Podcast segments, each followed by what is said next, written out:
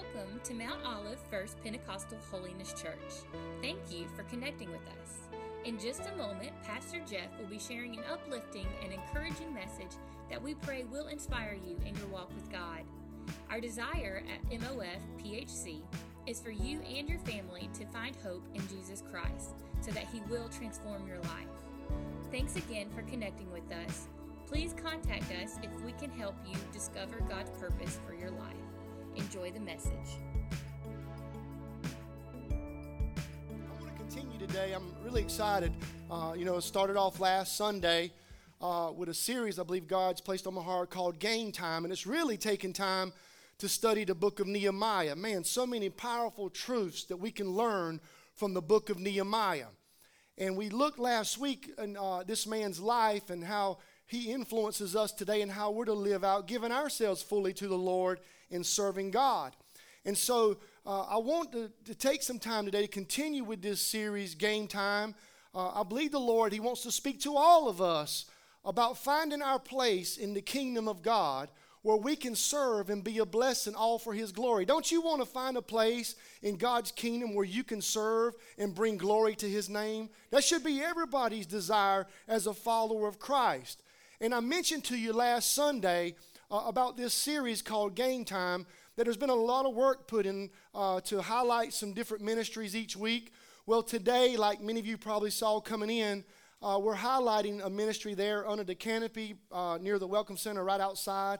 We hope that you'll uh, stop by today uh, to visit those booths set up there that represent the First Impressions team today. And uh, there's people out there, ministry leaders. There's some food out there. Would that help you get there? I don't know. Uh, food usually works for me. So um, we hope that you'll go by. You can get some more information about the uh, First Impressions team, or you can even sign up uh, to join one of these teams on the uh, for the first impressions. Like here, just I got a slide here that Miss Lisa made for me. We have the parking lot workers. This is the fit team. You got to be fit to be on the fit team now. So, first impressions team, you got parking workers, you got greeters, you got ushers, you got welcome center workers, you got first responders, you got the card and call ministry that uh, sends out calls and cards through the week. If you've ever received a call during a sickness or uh, received a card, it's because there's people who have a heart to do those things in this church. They want to serve. And if you serve on the first impressions team, you're either a parking lot worker, a greeter, usher, welcome center worker, first responder on the card and call ministry. I want you to stand right now where you're at. Would you stand if you're involved in one of those ministries? Go ahead, go ahead, stand. Let's give these folks a great big hand. Praise the Lord.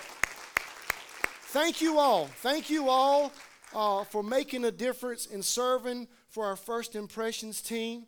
And uh, also, starting today, uh, we're going to be sharing some powerful uh, testimonies from people that I call Nehemiahs, people who are ready to uh, get in the game and make a difference, and they're serving in this local church. And through a video right now, I want to share two people from this church, uh, Sister Patricia Quinn and Brother Gary Best, and hear their testimony, how serving has impacted them. And then you're going to uh, hear a brief message from our Connections Director, uh, Lisa Lewis. Let's play that video.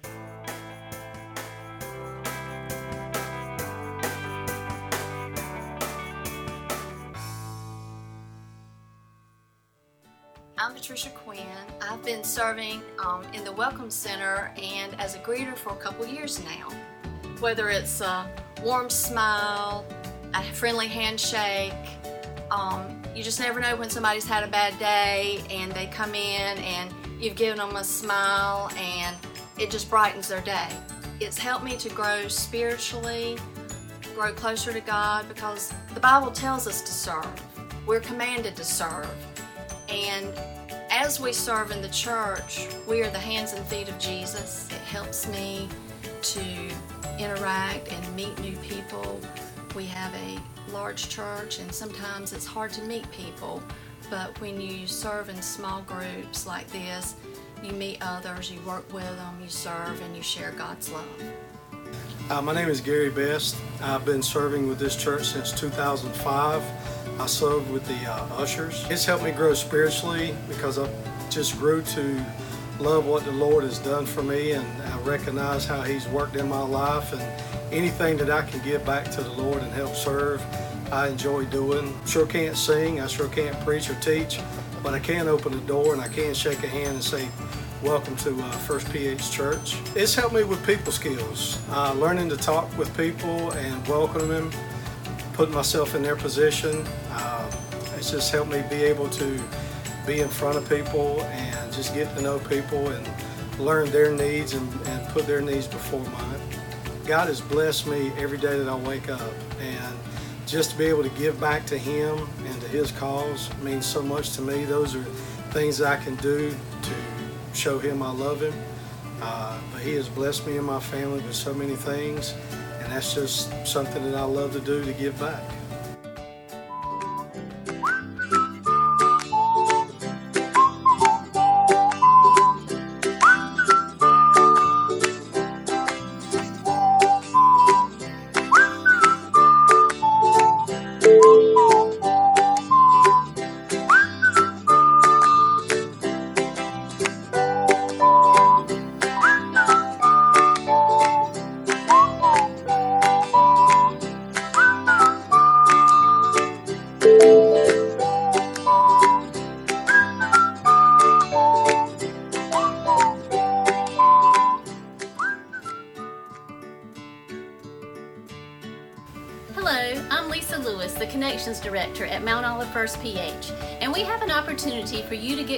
Here at our church by serving.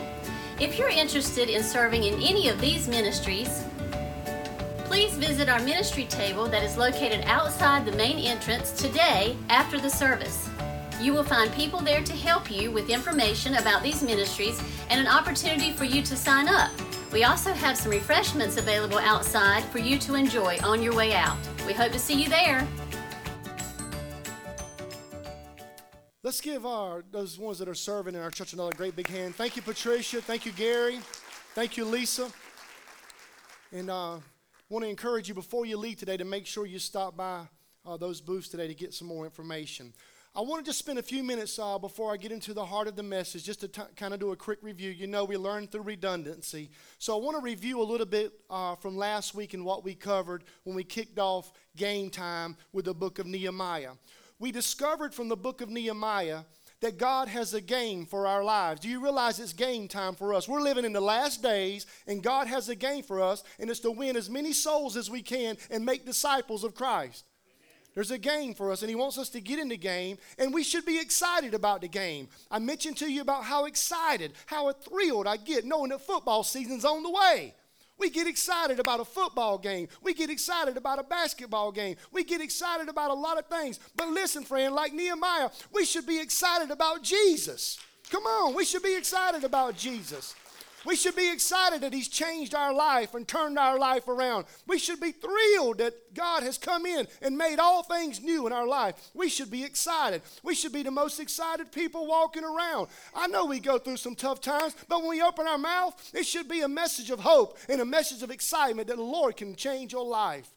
We should be excited about Jesus. We should be excited about coming to church where we can be together with one another and build one another up and worship together and praise together and encourage one another. We should be excited when we get a chance to come into God's house. We should be excited about God's mission. I know we get excited when somebody's singing a song or we get excited about a word that's being proclaimed, but we should also get excited about God's mission. And God's mission that we should be excited about for this church is that we would seek the lost, serve the suffering, and share life together. That, that's the reason we should get excited. We should be excited today to know that there's a harvest field all around us. I told you last Sunday 3,000 unsaved people in a five mile radius from our steeple. That's what they tell us. Listen, we should get excited about seeking the lost and reaching them for Jesus Christ. We should be excited about doing kingdom work. I hope you're excited about doing kingdom work. And last Sunday, when we looked in the book of Nehemiah, he reminded us that it is game time. Now, in Nehemiah, it was game time for him because the people of God were in major trouble. They were in despair. And the reason they were in trouble and the reason they were in despair is because we know that the walls uh, of the city of Jerusalem, the walls had crumbled and the gates had been burned and they were in severe trouble. They were in major trouble. And God, during that time, uh, that game time, God was looking for somebody. God was looking for a player to come out of the stands. God was looking for somebody to come off the sidelines and get in the game. And the Lord was looking for somebody who would be a game changer in that day and time. And the Lord is still looking for game changers today. In these last days, He's looking for a game changer. Somebody who will come off the sidelines and get in the game. Now, Nehemiah was that one that God chose. He was the game changer. And the reason that Nehemiah was a game changer, we learned last week. I ought to quiz you right now. But I'm not. The game changer, the reason Nehemiah was a game changer is that we learned that because he had compassion for people. If you're going to get in the game and make a difference, the first thing you got to have, you got to have compassion for people. And the only way you can have that compassion is to be filled with the Holy Spirit so you can have love in your life. God's love. He was a game changer because he had confidence in God through prayer. And he was a game changer because he had courage in his life. He was willing to take a risk. He was willing to jump for Jesus and do something that he had never done before. He was willing to take a risk. And we talked about all the risk takers that we have here in this church. But I want to tell you, friend, I want to remind you one more time before I go any further. Listen to me, please. Listen to this preacher. We are living in, uh, it's game time for God. We're living in the last days, and it's time for everybody to get in the game. Listen, if we're going to continue to reach souls and we continue to make disciples and continue to pour into uh, the people that God is sending here to this church, we need everybody to get in the game. Everybody. We need some Nehemiahs. We need some compassionate people. We need some people confident in prayer, knowing God will work. And we need some people who are courageous, that are willing to take the risk, to trust God to use them. So today, as we go into the book of Nehemiah, I go into the very end of chapter 2. Last week, he had the confrontation with the king, and he had the burden laid on his heart about the mission. Well, we come now and go into the very end of chapter 2 and go into chapter 3. And in chapter 2, Nehemiah finally arrives in Jerusalem. He's been exi- uh, exiled from Jerusalem, and now he finally makes his way to the city. Everything that he's heard about how the walls have crumbled and the, and the gates have been burned and how the people are in despair. He's heard all this, but now he's finally there and he gets to see it with his own eyes. And we pick up in verse 11 in chapter 2. Nehemiah said, I went to Jerusalem, and after staying there three days, I set out during the night with a few men. I had not told anyone what my God had put on my heart. Some translations say uh, what God had put as a plan in my life. He says that uh, what God had put on my heart to do for Jerusalem. There were no donkeys with me except the one I was riding on. And by night I went out through the valley gate toward the jackal well and the dung gate, examining the walls of Jerusalem, which had been broken down, and its gates, which had been destroyed by fire. Then I moved on toward the fountain gate and the king's pool. But there was not enough room for uh, my donkey to get through, so I went up the, uh, the valley by night, examining the wall. Finally, I turned back and re entered through the valley gate. The officials did not know where I had gone or what I was doing because as yet I had said nothing to the Jews or the priests or the nobles or the officials or any others who would be doing the work. And then I said to them, You see the trouble that we're in. Jerusalem lies in ruins and its gates have been burned with fire. He says, Come, let us rebuild the wall of Jerusalem, and we will no longer be in disgrace. I also told them about the gracious hand of my God upon me and what the king had said to me. And here's how they replied Let us start rebuilding. So they began this good work. Say, good work. Let's pray. Father, thank you, God, that you have commissioned us for a good work, God. God, as we look around in our world today and we see that. Uh, God, walls have crumbled and things have been burned and things are broken and they lie in ruins and we see a lot of people in despair. We thank you, God, that you've called the church to rise up, Lord, because it's game time. You've called, you've called us, God, to step up and begin a good work, God, to reach the lost and to make disciples, God. And we pray, God, that you would just uh, help our plans succeed as we trust in you. Uh, as Nehemiah did, and those people as well. And it's in Jesus' name we pray. Amen. Now, when I look at that verse there in chapter 2 and go into chapter 3, a lot of things go through my mind. But when you read that, Nehemiah says to them, uh, let's rebuild the wall. And then they turn around, and I love this. You just have to look at every little word. They say, let us, let us. Let us start the work. Not, not let me or let one person or two people, but let all of us begin this good work. And that just tells me today that it's game time and everybody can play. Everybody can play. I remember when I played football for the North Duplin Rebels, my freshman year playing football, you didn't play a whole lot of football because the coach wanted the most uh, experienced and the skilled players to play in the game. But on certain occasions, I do remember if we were winning real, real, real, real, real, real, real big, or if we were losing really, really, really, really, really bad, which was not very often, the coach would put me in the game. The coach would let you play in the game. If you were winning really big and there was only like 10 seconds left and there was no way you could mess it up, get in the game, Dale, get in the game. But you know what? I was glad to get in the game. And in my freshman year playing football, getting in the game all depended on what the score was. But I'm here to tell you today, friend, that's not how it works with God's game.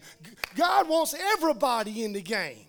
It doesn't matter what time it is or what the score is, God wants everybody in the game. Everybody gets to play. Everybody, everybody in here today gets to play in God's game. And Nehemiah reminds us of that. In chapter 2, there, where I just read, we know that Nehemiah, he arrived uh, there in Jerusalem and he started to survey the damage. And from that, we can pick up some, uh, some truth that we can apply to our life today. You can go ahead and put it on the wall the plan, the people, the places, and the passion. He arrived there in Jerusalem and he begins to look around and he begins to survey the area that has been damaged. And the Bible says that he knew in his heart, Nehemiah knew in his heart that uh, a great work needed to be done to build back the wall around the city. He knew in his heart that something had to be done. Nehemiah, the Bible says, had a plan. He had a plan. Nehemiah knew that if everyone was going to get in the game and succeed and win, there had to be a plan.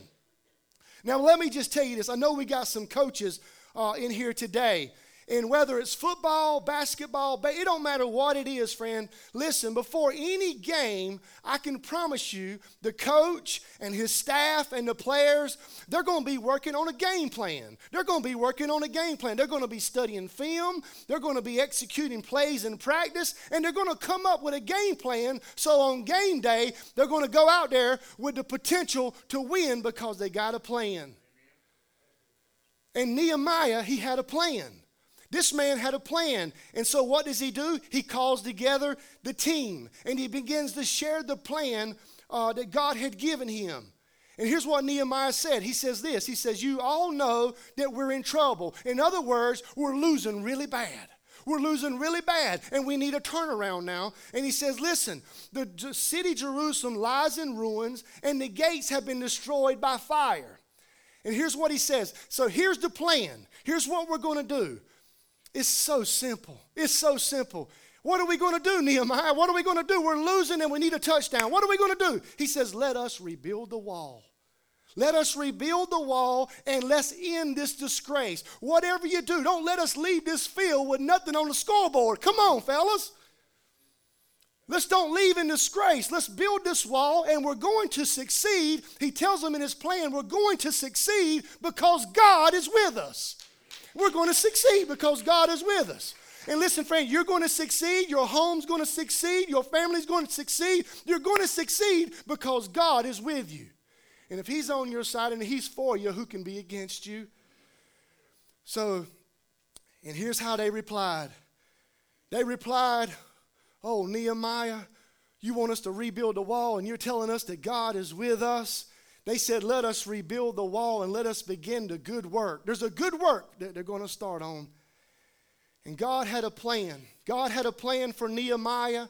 And I want to tell you this morning that God has a plan for your life as well. Listen to me. Please tune in right here.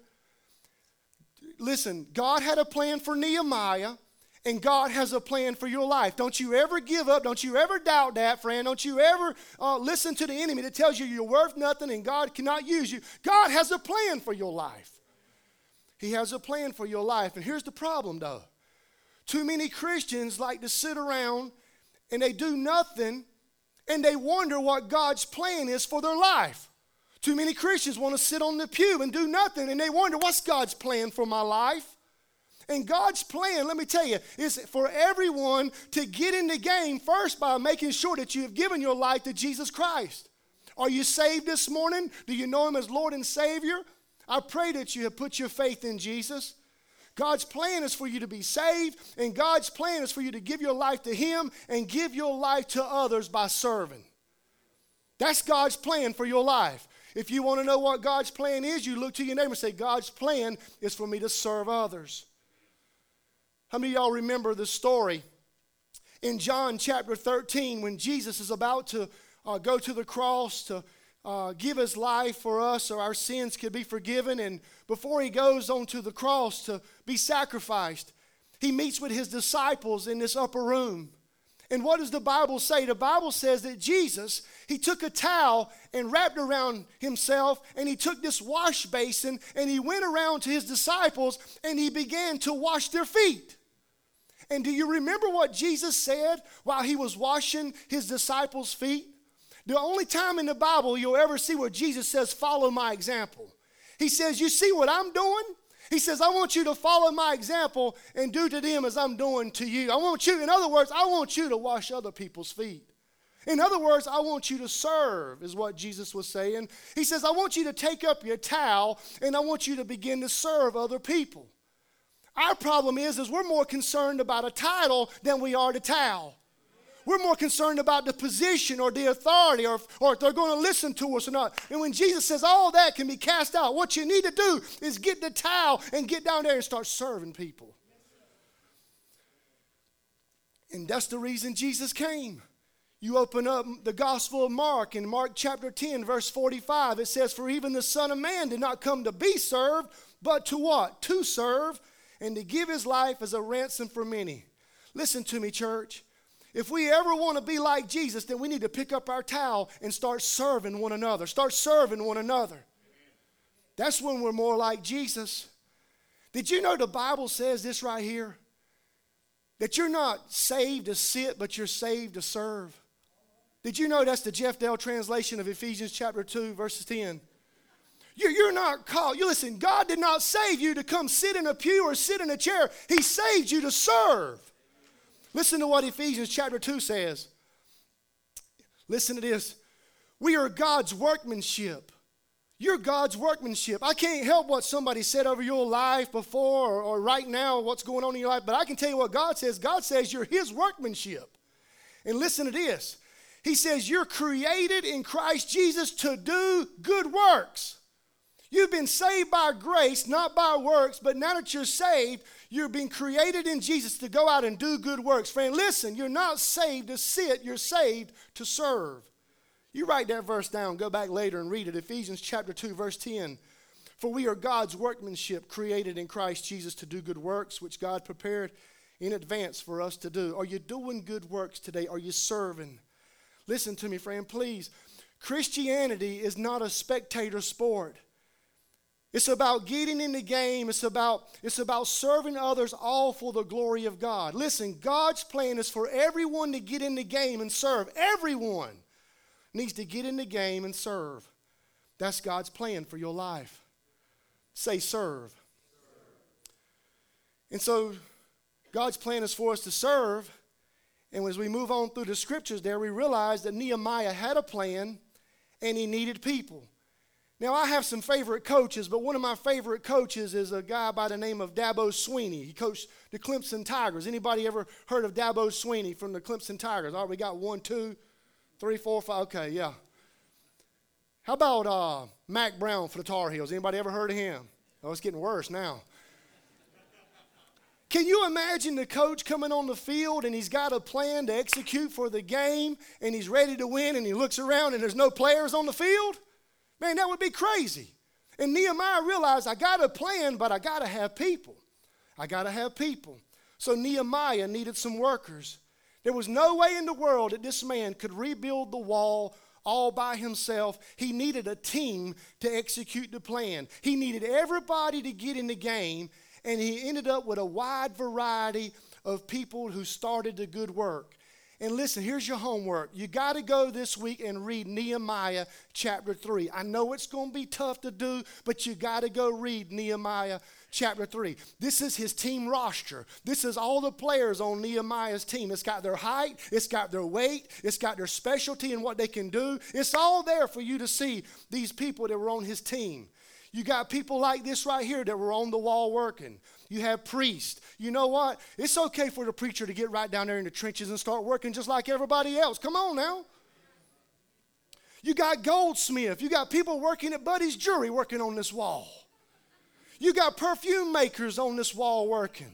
You got uh, men and their families with their sons and daughters that are on this wall working. You got temple servants. You got merchants. You got political leaders and you got homeowners. It tells me in chapter 3 that the Lord uses all kinds of different people. He uses all kinds of different people, and the Lord wants to use you. Listen to me, friend. He wants to use you. I, listen, no matter what you've been through, uh, your past, or where you are today, God can take those things you've been through and He can take that and use you to bless somebody else. The Lord wants to use you today. And He's looking for ordinary people that will make themselves available. People that will make themselves available. People that will stand up and say, Here I am, Lord, use me. People who will pray, Lord, what will you have me do?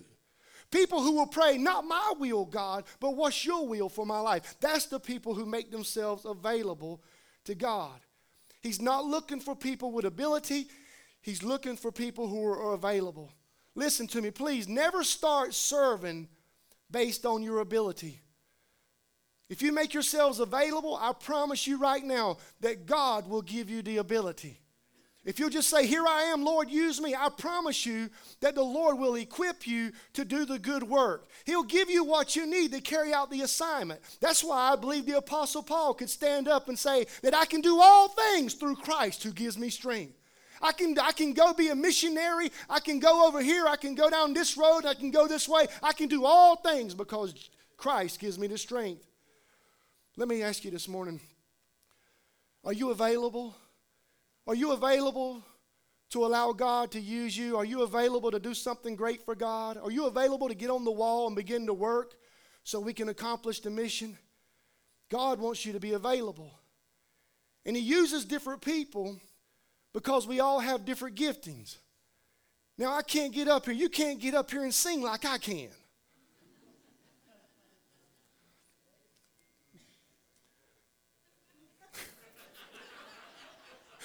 Lord, help that man. but we're all gifted in different ways. We all are used by God in different ways. And listen to what Peter says. 1 Peter 4:10. Write that verse down go back and look at it later. Each one should use whatever gift he has received, what? Not to edify self and not to do something great for yourself. It says everyone should use whatever gift he has received to what? Serve others. Who are you serving? Listen, friend, you use your gift to bless others. Your gift is not about you, your gift is about giving it away so you can be a blessing to somebody else. Are you using your gifts to serve others? And then I want us to notice this about the people. If you really look into that verse in chapter 3 and start counting those people that God used, I think there's about 38 different groups of people that were on that wall working together, rebuilding the wall, rebuilding the gates, and they all worked together. And that's a picture of a healthy church displaying unity, friend. John Maxwell says teamwork makes the dream work. And listen, if we're going to be used by God, if we're going to make an impact for the kingdom of God, we have to be unified. We have to work together. Come on, church, we got to be unified together, together, together, in unison, carrying out the vision and the mission that God has placed upon this church. So, God, help us to work together so we can build something for the glory of God. It's all for the glory of God. It's not about glorifying any one individual. Listen, if you're involved in serving and you're looking to get all the glory and you want all the lights on you, you might need to do a heart check, friend. Because serving is all about bringing glory to God, bringing glory to God. I heard Dr. David Jeremiah. Anybody heard of Dr. David Jeremiah? He made this statement one time. I will never forget it. I've shared it before. He says, Think about how much more the church could do if we would stop worrying about who gets all the credit. Friend, listen to me. Who cares who gets the credit? What we're doing, we're doing it for the Lord. The Bible says, Do everything, do it for the glory of God. Listen, everything you do, a cup of water you give somebody, a door you open for somebody, a diaper you change in the nursery, a friendly smile, a card or a call, or, or being in recovery to help somebody, you do it all for the glory of God. All for the glory of God. He's looking for everyone to play in the game, and He wants us all to be together, together. Boy, the devil would love nothing more to get in and create division and to create strife and do all he can to tear some things down so we will fail on the mission. That's what his plan is. But in the name of Jesus, we will be a unified, we will be in unity together, and we will carry out the mission because you know why? God is with us. God is with us, and He'll help us succeed. Hallelujah. Hallelujah. Them little ice cream bars are coming out. Man, I know. I'm sorry. I feel sorry for y'all. I really do. Nehemiah had the people, and I want you to know this too.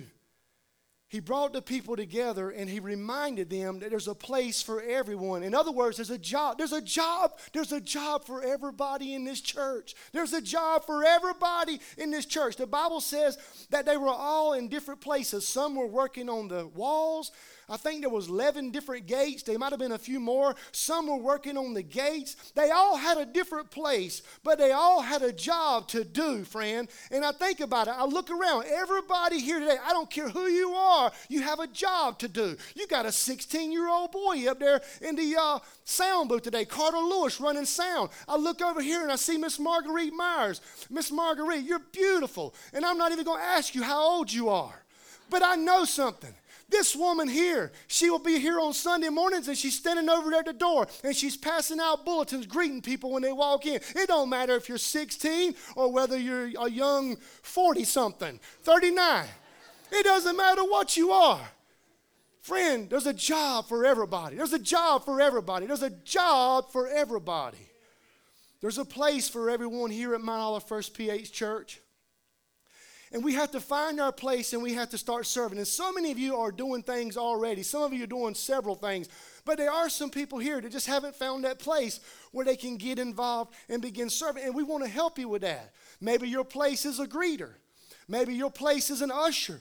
Maybe your calling to serve is in the nursery. Maybe it's a choir in the choir, cleaning, writing cards of encouragement. It might be cooking with the benevolence team. It might be mowing grass.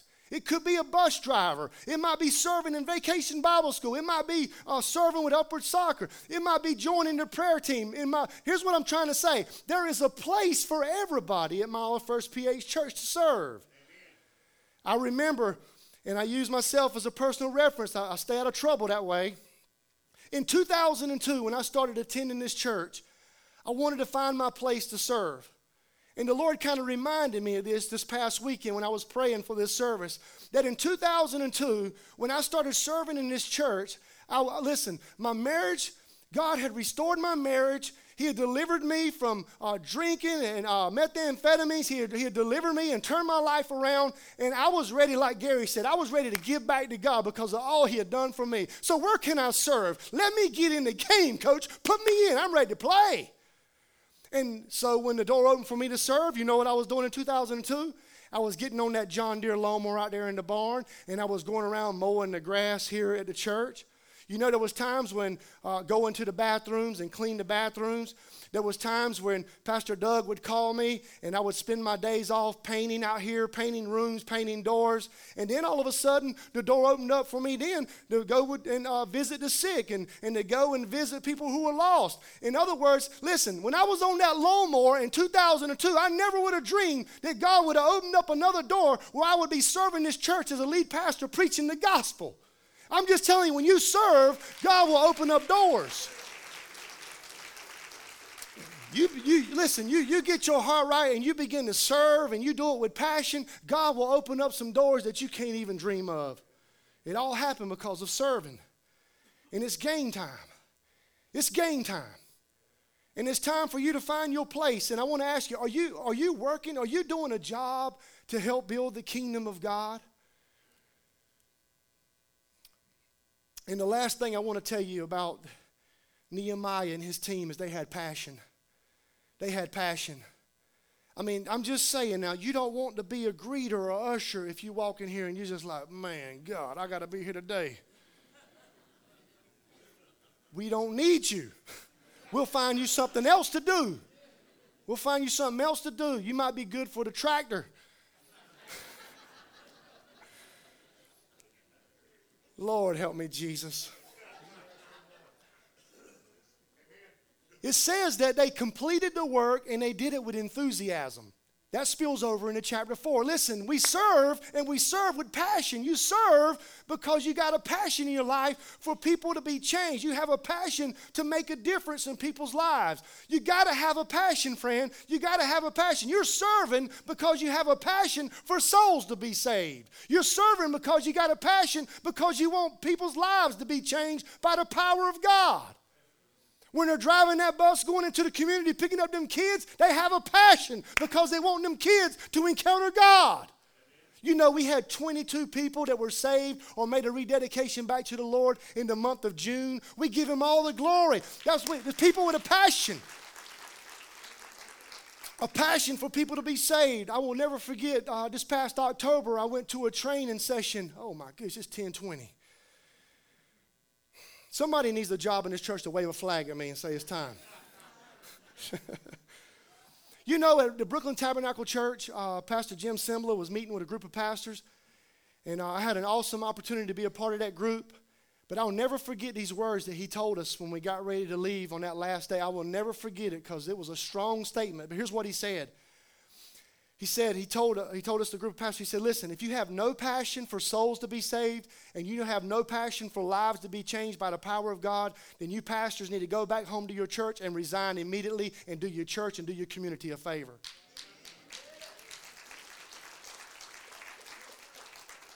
and that's my prayer. I pray, it oh, Lord, don't ever let me lose my passion for souls. Don't ever, no, never let me lose my passion for people to be changed by the power of God. God, give this church passion passion to see people rescued, passion to see people delivered, passion for their whole lives to be turned around for the glory of God. Here's my thoughts on that right now. Listen, after the passion that Jesus Christ demonstrated to us that he would go all the way to a cross at Calvary and give his life and pour out his blood so our sins could be forgiven, for that passion that he showed, can I have a passion when I walk in and serve in God's kingdom?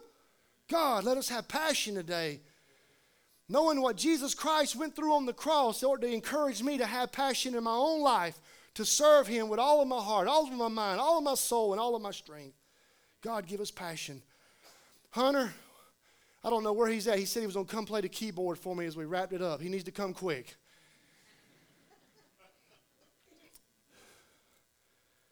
Let me just kind of review real quick here as we close it down, and then I'm going to pray. We're going to have an altar time. I want you to know this right now. Listen to me, friend. God has a plan for our church. God has a plan for your life, and God has a plan for this church. Let me read to you what God's plan is for this church. God's plan for this church is that we're to be a praying church. A praying church. First and foremost, we're to be a praying church. He says, My house shall be called a house of prayer. And we had one of the largest groups we've ever had at FaceTime this past Monday night just a powerful time in the presence of the Lord. Felt just a great uplifting of the Lord. And, and man, I'm telling you, if you haven't been to FaceTime, you need to be here uh, to join us in prayer. So listen, God has a plan for our church. We're to be a praying church that loves God and loves people. Loves God and loves people. Picture the cross. We're to be a place of hope for anybody from anywhere. I heard somebody say one time, we're going to target these certain groups. Yeah, we're going to target a certain group. Anybody from anywhere. We don't care who they are. If they need Jesus, they're welcome through these doors. Hallelujah. Oh, I love that. Woo! That sounded like y'all had a microphone there. Amen. We're going to have, we're going to be a place of hope, a place of hope. You know how many discouraged people walking through the streets of our world today, and when they walk through that door, can't they just encounter the love of God and be encouraged and find hope in Christ? Be a place of hope. And we're going to be a church that's going to reflect Jesus Christ. Follow my example, he said. Follow my example. Seek the lost. I'm, listen to me, please listen to me. Are you seeking the lost? It's not just the pastor's job, it's everybody. Listen, everybody, there's all different kinds of people on the team. Listen, everybody needs to get in the game and start seeking the lost. Your neighbors, your friends. Oh, I could tell you some stories right now that would. You, you, you, you disobey God and you miss an opportunity to reach to somebody for Christ, and then suddenly they're gone. Man, I'm telling you right now, that's hard to bounce back from. You, you seek the lost, and, and God wants our church. He has a plan for us to serve the suffering. Who, who's suffering in your world right now? Who's suffering? Is it a neighbor across the street? Is it somebody here in this church? Is it somebody you pass by in the community? Who's suffering that you can start to serve? And then God's plan is for us to share life together. Listen, it's not going to be uh, cake and ice cream all the way through and we need to share life together. We need to lean on one another, encourage one another, and, through all of it, I know we go through some mess. I know we do, but there's some good times. God is working, and we can share life together, and through it all, we can grow spiritually. How many of you want to grow? And that's what God's plan is for this church. And He's going to use different people to do it. He's going to use different people and he wants to use you. Are you available this morning? I'm asking you, are you available, sir, ma'am? Are you, are you available? We all have a place to serve, and we need to do it with passion. We need to do it with passion. If you've lost your passion, you need to go get in that prayer closet and you need to ask God to stir that flame, fan that flame, whatever you got to do for a passion for souls and for people to be changed by the power of God. No room for spectators. You're not saved to sit, you're saved to serve. There's a place for everybody in God's game. I pray that you'll get